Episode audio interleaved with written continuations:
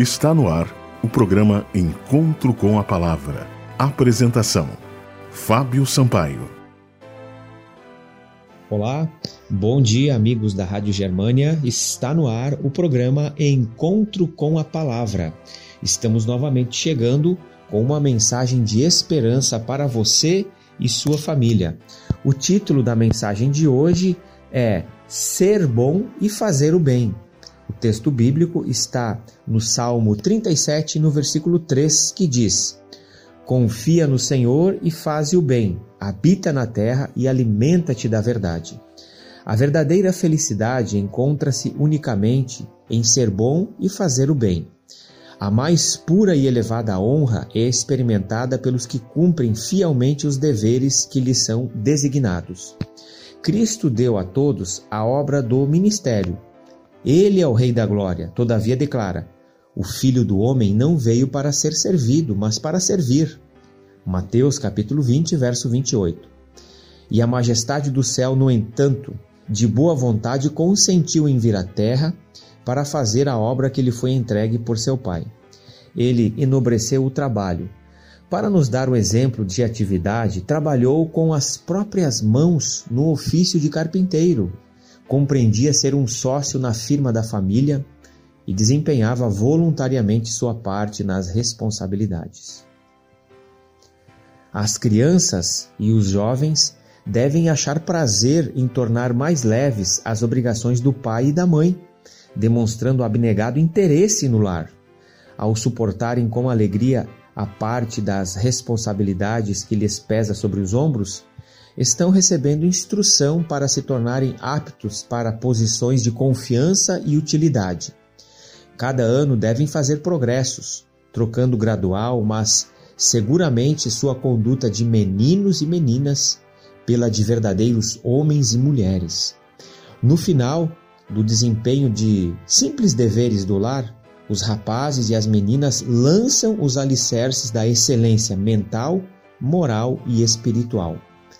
A riqueza e a ociosidade são ensinadas por alguns como sendo verdadeiras bênçãos, mas os que estão sempre ocupados e com satisfação fazem o seu trabalho diário são muito mais felizes e desfrutam de uma melhor saúde. O cansaço saudável resultante do trabalho bem ordenado garante-lhes os benefícios do sono reparador. A sentença de que o homem precisa trabalhar para a obtenção do pão de cada dia e a promessa de felicidade e honras futuras provém ambas do mesmo trono, e ambas são bênçãos do Criador aquele que fez todas as coisas para a nossa felicidade. Uma vida de trabalho, uma vida de prestatividade é uma grande bênção, não apenas para nós mesmos, mas para a humanidade, para aqueles que precisam. Logo depois que o nosso Deus criou todo o vasto universo, a obra-prima da sua criação é o ser humano. E logo depois da criação do ser humano, o nosso Deus abençoou os nossos primeiros pais, Adão e Eva, com o trabalho. Portanto, o trabalho é uma bênção.